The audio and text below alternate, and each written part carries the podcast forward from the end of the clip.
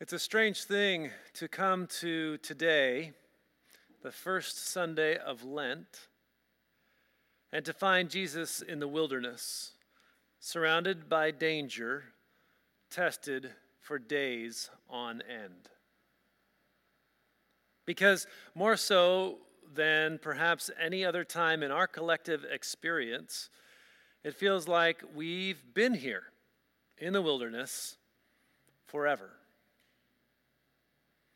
And so there's a popular sentiment right now that Lent is kind of redundant this year, that we've been in the wilderness for so long that Lent doesn't really make sense. Why give up something now when we've been doing that for months? I get that feeling, and in many ways, I share it. And I don't know that I've actually been engaging this past year like I would if it were Lent. Now, if by Lent we mean a time of isolation and disorientation, of deprivation and of suffering, then I understand it. There's little doubt that we've been enduring these feelings for nearly a year now. And the purpose of Lent is not punishment or deprivation. The intent of this season is to bring us back home to God, to prepare us to encounter the risen Christ, and to help turn our hearts and change so that we can recognize the realm of God close at hand. So, in this way, as exhausting and as trying as this last year has been, for me, I actually wouldn't call it Lent. And so here's a kind of a strange confession. These last couple weeks, as we've made our way to Ash Wednesday, I found myself relieved almost, yearning to begin this season again even now. You see, Jesus' time in the wilderness, initiated by the Spirit, wasn't about punishment either. It was about testing, as in to see what Jesus was made of. And this experience of testing, of, of preparation, it inherently involves risk. The assurance we receive at baptism of belovedness, the assurance Jesus receives, and the assurance we receive is not a path away from pain and suffering, but the promise of presence within it. And that if we are attentive to our intentions and honest in our examination, in this liminal space, a new way forward will be found.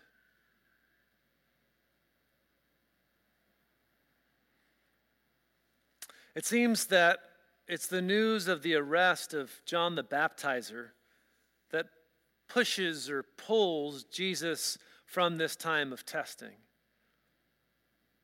And he emerges with a clear and compelling call. The time is fulfilled. The kingdom of God has come near. Repent and believe in the good news. It's so characteristic of this gospel that in one sentence it's he's in the river, in the next sentence he's tested by Satan, and in the last sentence Jesus is ready for business. Unlike the kind of more dramatic encounters with the tempter that we see in the Gospels of Matthew and Luke, Mark wastes no time. In this clarion call, the author quickly and decisively orients us to what Jesus will be about. And here are the essential concepts for this realm of God, words that are critical for us in our wilderness. The fulfillment of time, the reality of repentance, and the necessity of belief. I'd like to start with the word that feels the most uncomfortable repentance. This past week, I found myself in a small group of believers engaged in uh, some demanding conversation. The kind of conversation where your throat constricts because of the hard truths that are being shared. For the last couple of months, I've been part of a cohort of men, all of us priests or pastors learning about feminism for men. The courses are taught and guided by women, and we've begun using texts of U.S. black feminists like Barbara Smith and Audre Lorde, Octavia Butler, and Saidiya Hartman. The process of unlearning and relearning history patterns, and practices has often felt uncomfortable, heartbreaking, and painful.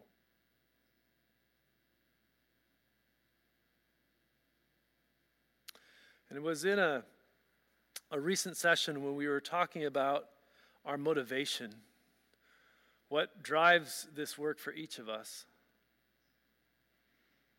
that I realized a deep hunger that I have for this work. That I am tired of living this way, of being bound up in a system that twists us all, deforming us from the image of God that we are created to be. It is not news that the effects of the patriarchies of this world are corrosive in their diminishment and denial of women, and especially of women of color. And that in the process, the men who perpetrate them are deformed as well.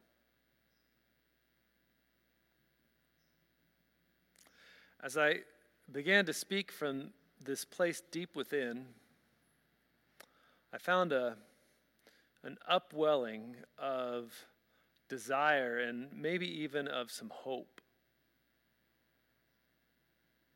I don't want to live from these pernicious, destructive expectations and structures of what it supposedly means to be a man and particularly a white man.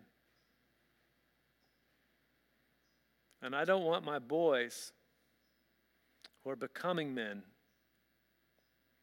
to be deformed by them either.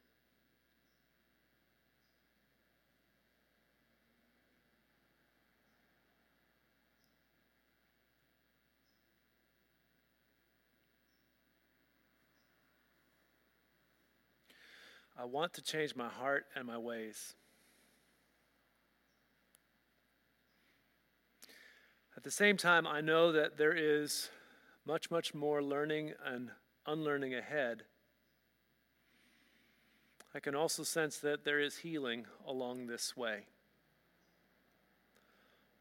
On a path towards truer, more real, and right relationships. If the realm of God is about the liberation of those who are bound and burdened, then I want to join Jesus in bringing life and healing and freedom for women and for men, for all. And I have the sense that this is what repentance what metanoia is the change of mind, the change of heart, the reforming of your heart to the good, the coming home again to that deepest part of yourself, that deep belonging place created by God. Where do you need to come home?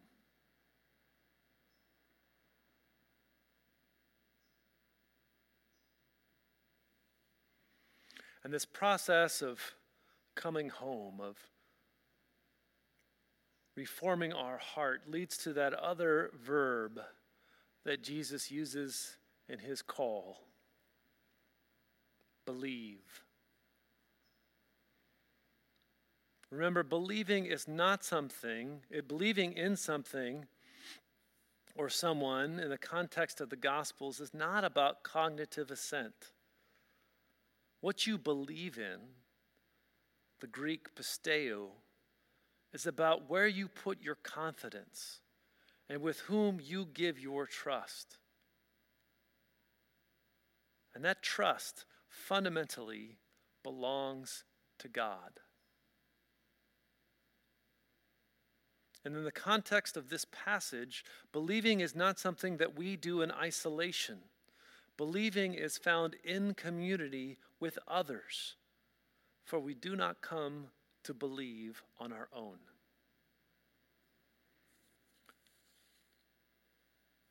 C.S. Lewis once said that friendship begins with the following observation between two strangers What? You too? I thought I was the only one.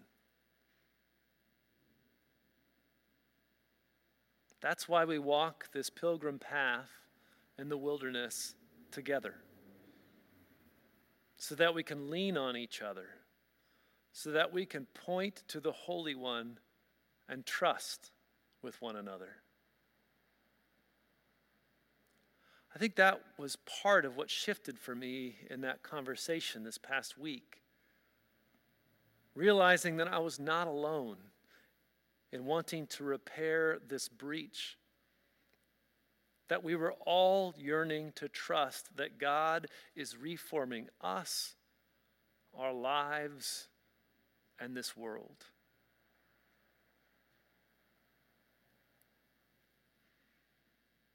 Jesus knew what the wilderness was like.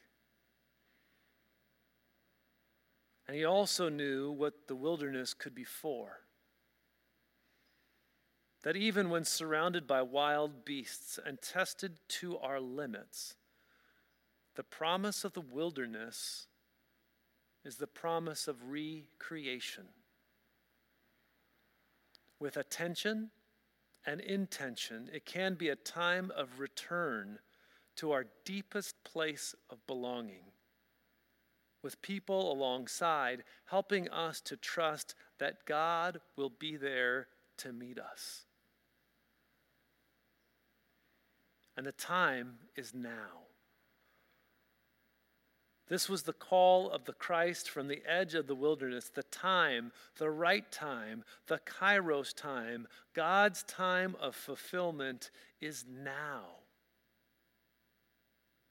Now is always the time to be courageous. Now is always the time to trust. Now is always the time to hope. For the realm of God is right here, right here, close at hand. Open your heart. Trust with me in this good news. Repent and believe.